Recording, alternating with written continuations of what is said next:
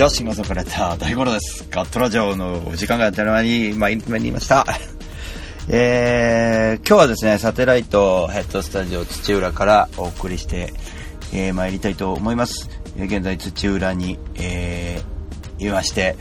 えー、明日は水戸に行くという、えー、そんな、水戸といっても、まあ、茨城西というところに行きますがね、えー、そんな僕ですが、えー、先週盛りだくさんでね、まあ、今週末も盛りだくさんなんですが、えー、いろいろと、本当にね、えー、やらせていただいてる感じですかね。なんかこ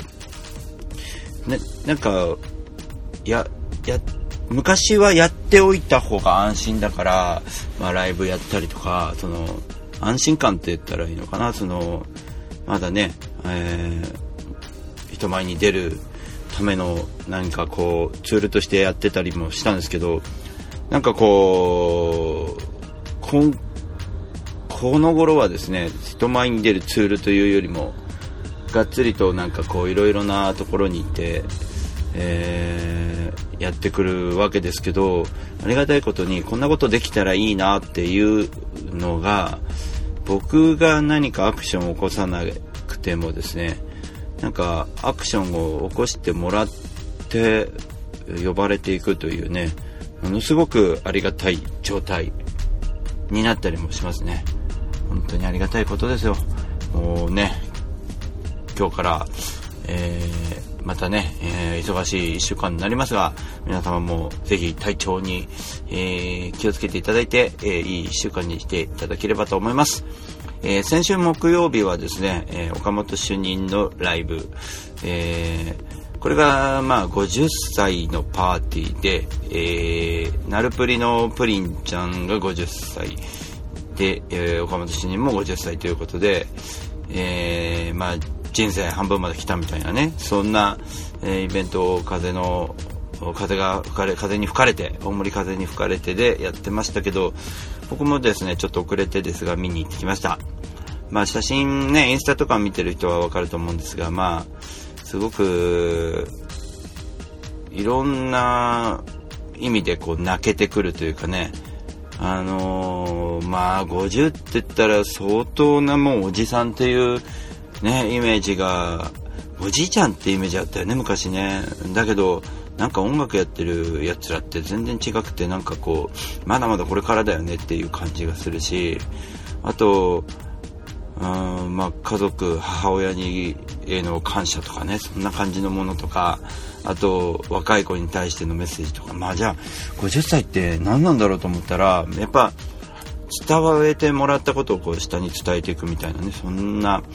ことがあるんだなと思って、僕見てて、あと5年後こんなに元気なミュージシャンでいたらいいななんて思って、まあ、岡本主任、えー、ね、プリンちゃん本当にすげえなと思って見てました。でね、あのー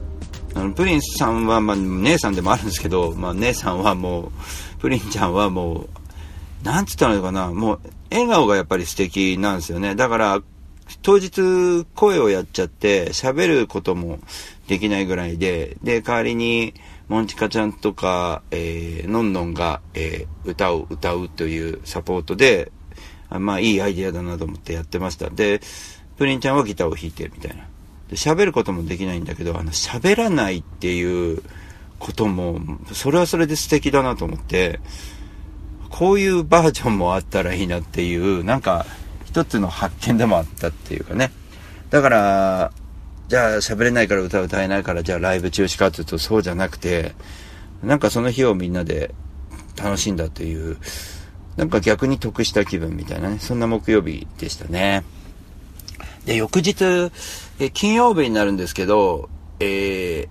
ー、よっぺさんがね、あの、札幌のよっぺさんが横浜でライブということで、えー横浜の、えー、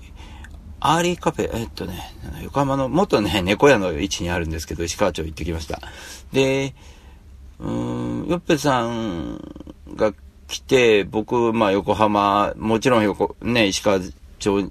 石川町に見に行ってるんですよね。元町、石川町。まあ、ライブを見に行ってるんですけど、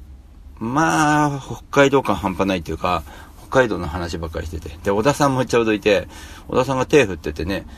あ、大五郎さん来たみたいな感じ。に、まあありがたいことで手を振ってくれて、あれ、小田さん、あ、そっかそっか、小田さんもなと思って。っていうのも僕、北海道一周ツアーの時に、あの、汽車で一周するという、まあそんなツアーをやったんですけど、まあその時にですね、まあ、お世話になった、えー、八条っていう札幌のバーをやってる菊池さんなんかが、えー、共通の知り合いで、で、僕はそこ八条に行くっていうことで、小田さんが Facebook に書き込みをしてて、共通の知り合いなんだね、みたいな。で、もう、もうそもそもそれを、まあ、札幌といえば161倉庫の、えー、店長でもある、えー、オマンケイシ君が、えー、紹介してくれたと。で、大五郎さんが北海道一周するということで、で、まあそういう頃ね、ケイシ君のところはちょっと忙しかったので、違うところ行くみたいなね、話で。で僕も今年9月にね、また3度目の、えー、北海道、もう今年3度目の北海道になっちゃうんですけどね、行ってきてくるわけですけどね、まあそんな話をしたりとかしながら。で、まあ、ヨッペさんのやっぱギターがかっこよくてね、ヨッペさんは、そう、その北海道手ツアーの八条の知り合いで、その小田さんが知り合いだっていう話をしたんですけど、その菊池さんが、えー、まあ、僕は北見で演奏できないからっていうことで、えー、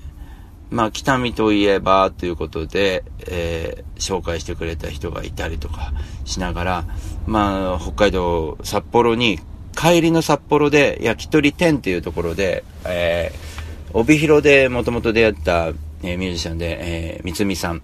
でね、今東京に来てる小春さん、三つみさん、僕っていう対バンで帯広で昔やったことあるんですね。帯広のチャボというお店で。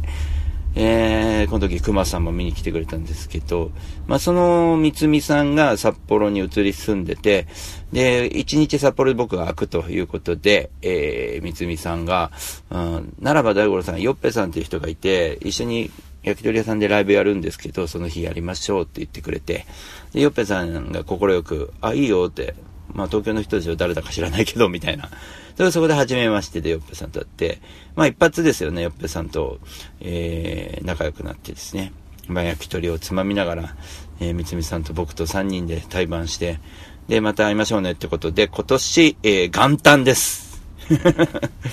僕あの、今年の元旦、えー、年末年始の歌旅という毎年恒例のやつをやってて、で、それがちょうど変な回り方しててですね、まず西に向かって大阪に行って、で、なんだっけな、大阪行って山口寄って、で、福岡から飛行機で札幌飛んで、で、南下してくるっていう、そういうやつを今年やったんですけど、で、札幌が運、運悪く元旦だったんですよ。で、元旦でお店やってるところがないと。えー、誰のとこも菊池さん、慶志君ももう元旦だから、ということで。そこで無理やり出てきてくれたのがその三つさんとよっぺさんなわけですよ。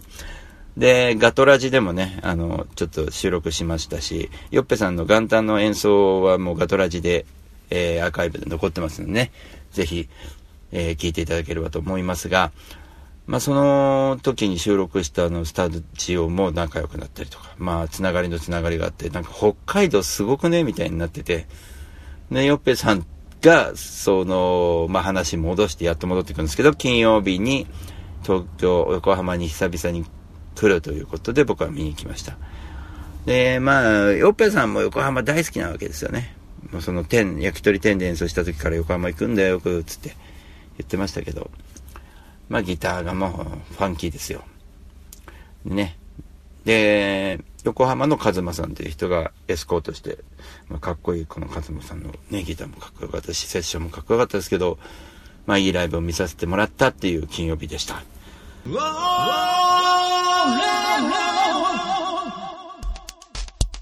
郎さんのコメント。大五郎さんのコメント。大五郎さんのコメント。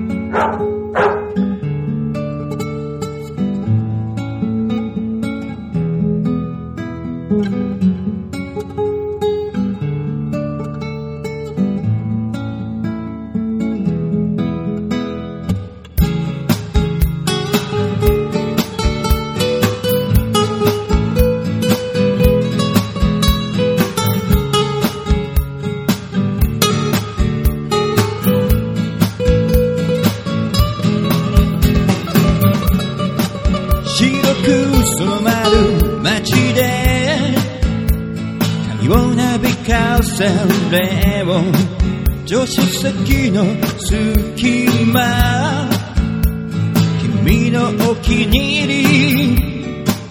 温かいねパパさんの声は流れる人たちの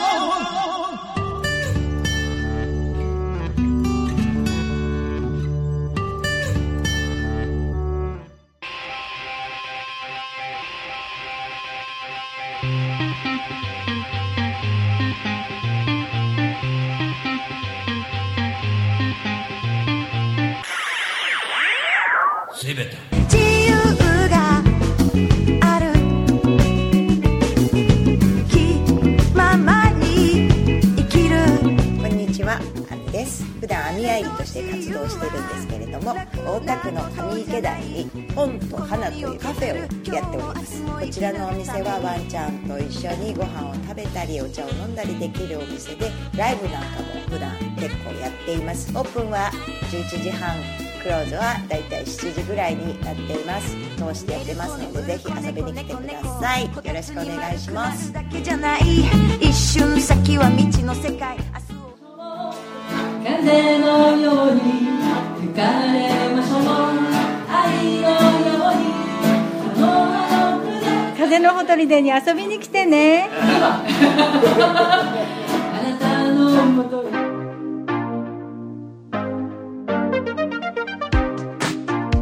本の真ん中群馬県から全国へ総合物流専用紙ロジスティックス。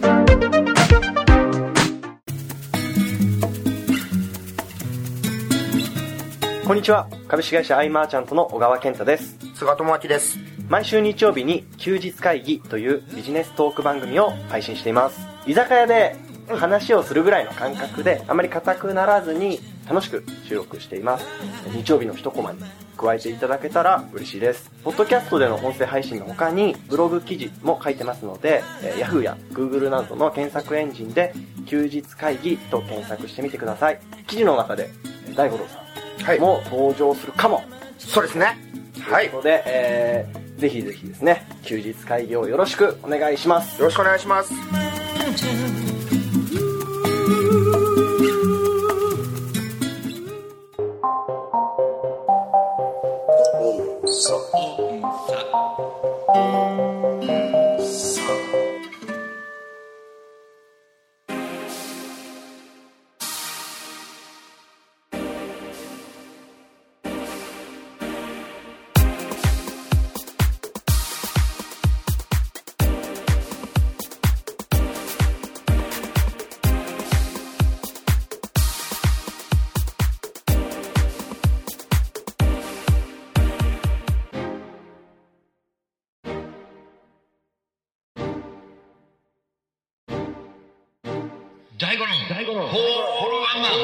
2018年8月12日大井町キュリアンショーホール。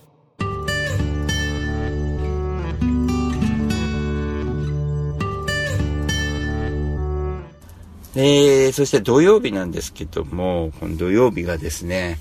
これがまた、ね、レポート一言じゃ言えないんですが、すごいことになりまして、えー、僕、夜のライブで、まあ、あの、午前中がすごく時間が空いたので、家であの、まあ、いろいろと、まあ、領収書片付けたり、いろいろして、えー企画書書いたりとかして、その企画書っていうのが、まあ、第5ロックフェスの、もしかしたら場所を、場所を確保できるところまで今行きそうなんですけど、その企画書を、場所が決まればもうあの、動かすことができるんでね、その企画書を作っていて、で、それをやって、昼過ぎに、あ、ちょっと今日雨だけど、早めに、えー、ラクーンに行こうと。要はあの、ウクレレコンタさんのカフェ、あの、に行って、そして、えー、タカさんイベントの、えー水とクジラのお蕎麦屋さんに行こうと。で、僕ね、距離、西新井つっても、まあ、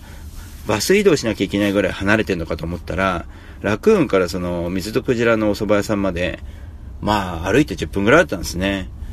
あの、調べてびっくりしました。こんな近かったんだなと思って。で、ラクーンに行ってくれるゴンタさんと、まあ、ちょうど行ったら、めちゃくちゃ忙しくて、もうすごい繁盛店みたいな。ね。いや、珍しいんですよ、なんて言ってたけど、まあ、そんな中僕チーズドッグを、まあ写真、あれね、美味しそうに撮れてるけど、本当美味しかったですね。パンも美味しかったし。で、まあ音楽の話をちょこっとしながら、例えば、神子さんとかね、こうだね、ああだね、なんていう神子さんの話題も出しながら、えー、喋ってましたけど、まあその、ウクレレゴンタさんの活動とかもね、ツイキャスでやってらっしゃるということで、まあちょっと、月に1回のね、えー、ラジオみたいなこと、やってたりとかもするんでね。まあそういうのもね、あの、共通だななんて思いながら、で、雨の中、じゃあ移動しますって言って、水とクジラに移動しました。で、僕はあの、やっぱあの、老舗のお蕎麦屋さんなんで、やっぱり、独特の、なんだろう、えー、職人的なものがあって、まあ、板さんがもう、提案デ系だろうなっていう勝手な予測を僕はしてました。なので、僕長靴で行ったんですけど、えー、床を気をつけたわけですよね。で、入る前に、えー、まあ僕マスターって呼んだんですけど、マスターこれいいっすかと。長靴びちょびちょですけど、と。言ったら、おしぼり出してくれて、これで長靴の上拭きな、なんつって出してくれて。まああんまり気にせずいけたなっていうところで。で、僕も長靴だから、まあ床も綺麗だし、もう裸足靴下の状態になりましたね。で、いろいろとやってて、まあ、タカさんのがやってきたイベントで毎回やってるんですけど、なんか、PA をちょっと、なんか覚えたいっていうその意思がタカさん言ってて、で、生音で十分いけますよねみたいな話してたら、タカさんはこれ PA を入れるって入れたらこれ卓覚えられるじゃないですか。だからやりたいんですよね。なんつって言って、たんで、もう僕そういう考え方の人好きなんで、じゃあサポートしますよということで、えー、いろいろお手伝いさせてもらったんですけど、まああの、まあ贅沢にね、みんな、えー、マイクの中でやりながら、あと最後のセッションなんかね、スタンドバイミーとかもね、えー、なんかいろいろ勉強になるわけですけども、あのー、お客さんの様子はだいぶ静かな状態でですね、結構僕なんかは楽しんでできたんじゃないかと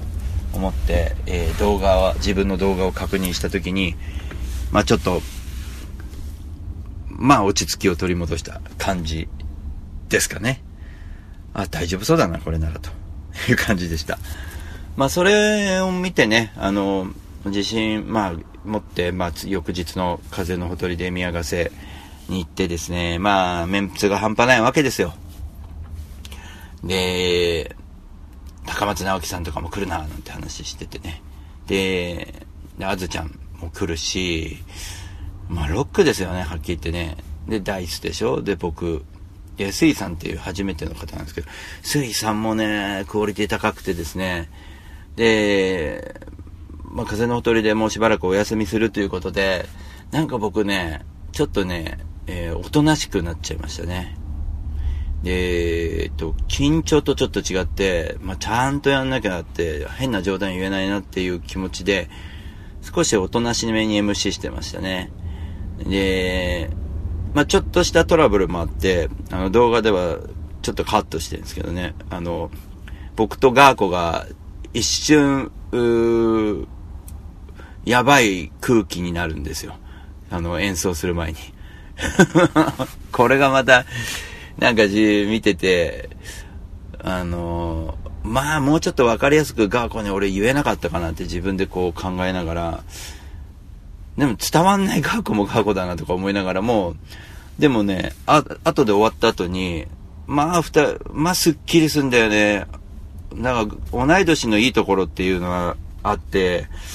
なんかちょっと、最近、いいよね。なんかこう、ここは流すしね、みたいなところが分かってきてて、思いが一緒なんですよね。直樹さんと話してて、で、一緒にガーコと話して、でもこういうことはこうなんだよね、なんて、だからこうなんだよね、つって、そうそうそう、そうなんだよっていう話がしっかりあってきたりとかするけど、やっぱこう、ああいう中でステージ前の、こう、ああいう殺伐としたなんか空気感っていうのが出るっていうのは、やっぱりみんな真剣に演奏しに来てるっていうことなんですよね。だから写真でセッションみたいに楽しくやってるところもあるんだけど、あれだけだったらやっぱりダメで、その前に真剣な演奏をしてるからこそなんですよね。で、なんかちょっと合宿感が出てきて、最後の方を、えー、まあ、行く前から、えー、うちのみゆきさんと言ってたんですけど、今、ホタル見れる時期じゃないか、もしかしたらと。もしかしたらと。一昨年、そういえば、この時期だったよねって話してて、ああ、もうドンピシャでしたよ。みんなでホタル見に行こうって話になって、で、まあ素敵な場所に入れてもらって、ホタルでね、ホタルがいっぱい出てきたわけですよ。光ってて、すんげえ可愛いね、なんて話してて。でも単に黒い虫なんだよね、とかなんかみんなで言いながら。でもね、あの、あん中で僕だけですかね、ホタル手の中に入れたんですよね。で、捕まえた、捕まえたというよりも止まってくれたんですね、ホタルが手の上に。いや、もう、うちのインコどもが僕の手に止まったぐらい可愛かったですね。なんか可愛い可愛いなんて言ってて、まあちょっと自分ではどんな可愛いって言い方してたのかちょっとオカマチックだったかもしれないですけどね。もうなんかもう、あのなんだろう、キューンと来ちゃって。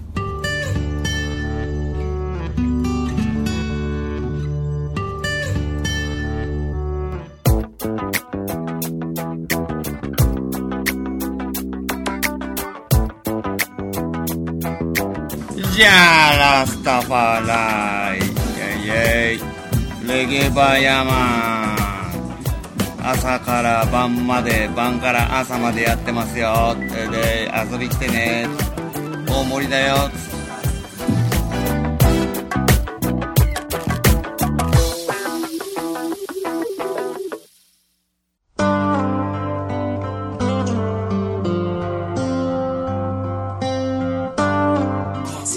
こんにちは、えー、相模の風レコード石原です。どうも大五郎さんにもいつもお世話になっております。相模の風レコードでは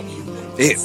あの皆さんの CD を流通させるサービスとか、えーレコーディングをするというサービスもやっておりますのでぜひぜひご利用ください。相模の風レコードで検索するとすぐホームページも出てきます。よろしくです。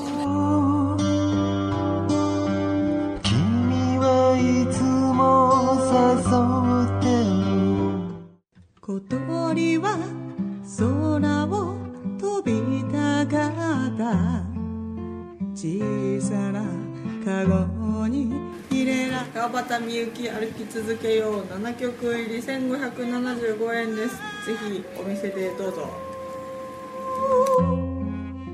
自分で羽を傷つけていた。本当に幸せでしはい渡辺美和子でございます。CD 遺言2500円で売ってますぜひとも Amazon などなどでお買い求めください。暗い曲しか入ってないです。心配。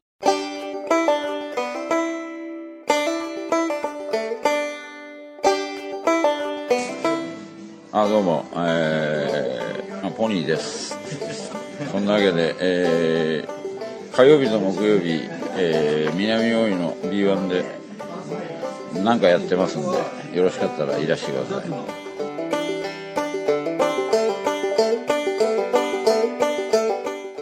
声を上げて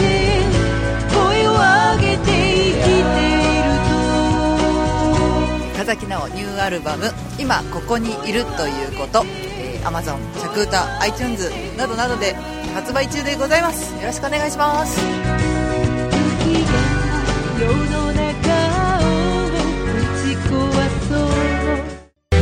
息を吸って吐いて吸って吐いて吸バンドニューアルバム「思い歌」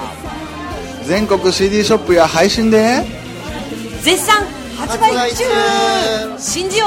う日本。吸って吐いて吸って吐いて吸って吐いて吸って吐いて吸って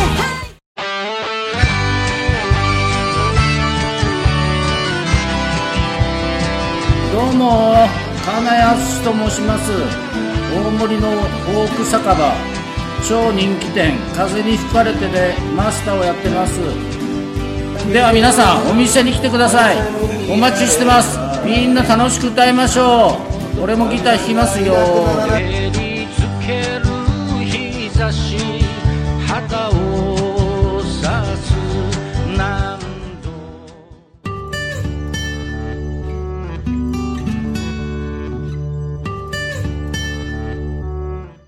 ちょっと話戻りますけど、えー、ツイッターで僕はあのね、えー、戻、戻りますけど、ツイッターでちょっと赤ちゃんを抱いてる写真を見た人もいるかと思いますが、ああいう風に赤ちゃんを抱いてたりとかして、最近なんかこう、孫チックな感じになったりとか、でもね、あの、ね、歌い手さんがね、女の子であって、その子が子供を連れてきて、で、僕も、あれですね、あの子供を連れ歩いてなんて近所の人に言われたこともありますけど、でも結果良かったっすよね。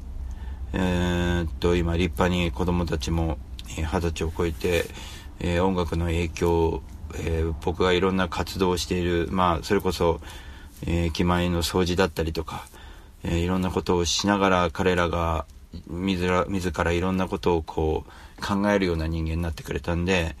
まあよかったし、で、彼女がね、その赤ちゃんを連れてきたっていうことで、あの、その赤ちゃんかわいそうかって言うと、絶対にそんなことなくて、まあいい子に音楽聴いてましたし、そういう経験っていうのはやっぱり大人になったら相当な、えー感性になって、もう帰ってくんじゃないかなと思って、で、僕も抱かしてもらいましたけど、赤ちゃんをね、久しぶりに抱いて、いやー、あったかいですね。もう温度が高いですからね、赤ちゃんはね。まあそんな感じで早く孫欲しいななんて思いながらね、うちの子供ら早く孫、はよ孫って言ってますけど、焦らせんなよみたいな感じなんだろうね。でも、彼らの年齢の時には、みゆきさんはもう子供、お母さんだったわけだから、まあ不思議なもんですよね。僕は25歳の時の子供たちですけどね。まあお母さんは偉大ですよ、本当に。そういう意味では。まあ、そういう感じで僕は、まあお母さんのありがたみを感じながら、えー、ホタルを捕まえて、すごい愛おしい可愛いホタルをこう感じながら、じゃあ家にもインコがいるよねって、可愛がってるよねっていうところで、なんかね、僕が買おうと思って買ったわけじゃないんですけど、あの、みゆきが可愛がってるんだけど、あの、それがまた愛おしいわけですよね。大切な人の大切な子供たち。だから大切みたいな。なんかこう、ワンクッション置くんだけど、すごくこう、なんね。だからこう、やっぱ頑張ろうとか、お家帰ろうみたいな感じになるのかなっていう、そういうなんかあったかい気持ちになって戻ってきました。えー、まあ夜はね、まああの、みんなあちこちで騒いでますけどね、サッカーの話もありますが、で、一つ怖いのはな、ちょっと IT の社長がそのサッカーの裏でなんか、ね、なんか刺されたっていう事件もあったりとかして、まあ殺傷事件も最近多いですけど、新幹線の中とかね、まあそういうのもちょっと物騒なんで、やっぱり、あのちょっと思うのは、えーっと、僕も、クリーン活動とかやってた時に、すごく正義感が強くて、えー結構強い方の人間なんで、口調も強かったんですよね。今の僕を知ってる方はそういう風に見えないかもしれないですけど、でも僕はやっぱり、うん、まあ、いろんな人とね、あの、音楽活動でいろんな人に世話になっていく中で、やっぱり、でいろんなことをお叱りを受けるわけですよ。その、なんつうのかな。で、流すことを覚えるわけですよ。流すっていうのは、えーこれはもう、相手によっては、よ、もうなんていうのかな、ほっとくことも大事かなっていう。相手によってはね。あの、危険な相手には。あの、ちょっと前にいわきで路上演奏してたら仲間殴ってるやつ、あの、ヤンキーの中で、親分が、えー、仲間殴ってた。で昔だったら、まあ、それこそ渋谷とかでいろいろ、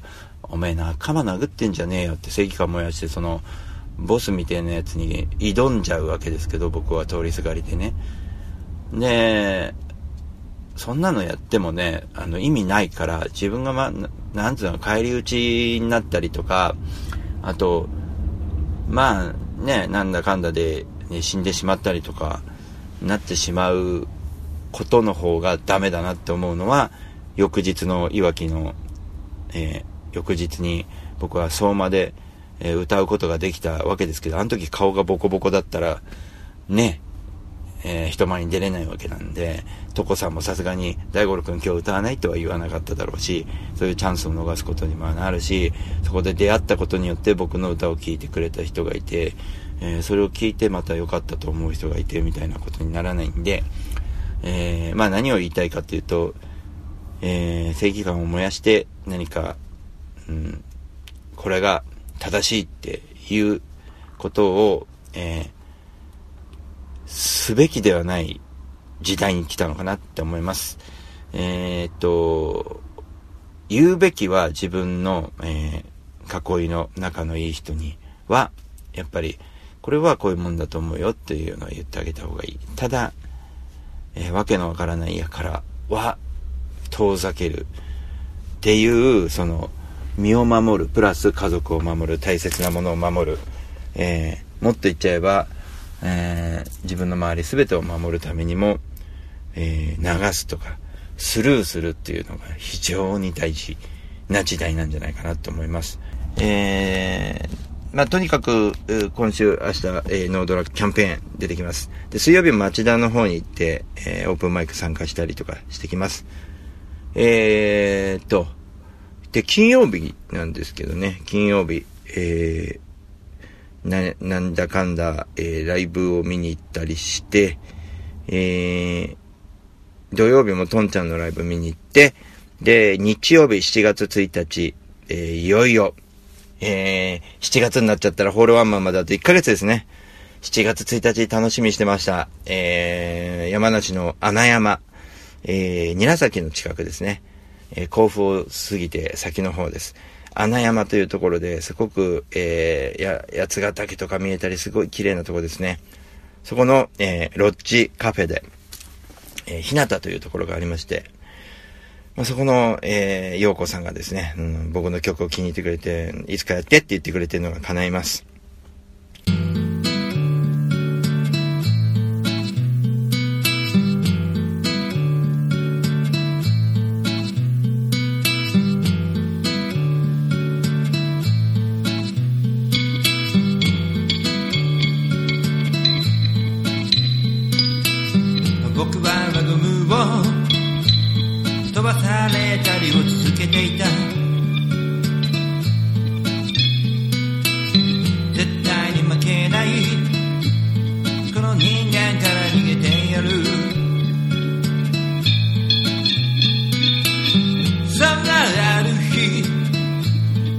のファーマス町に連れてきてもらった。そこから安らぎの日々が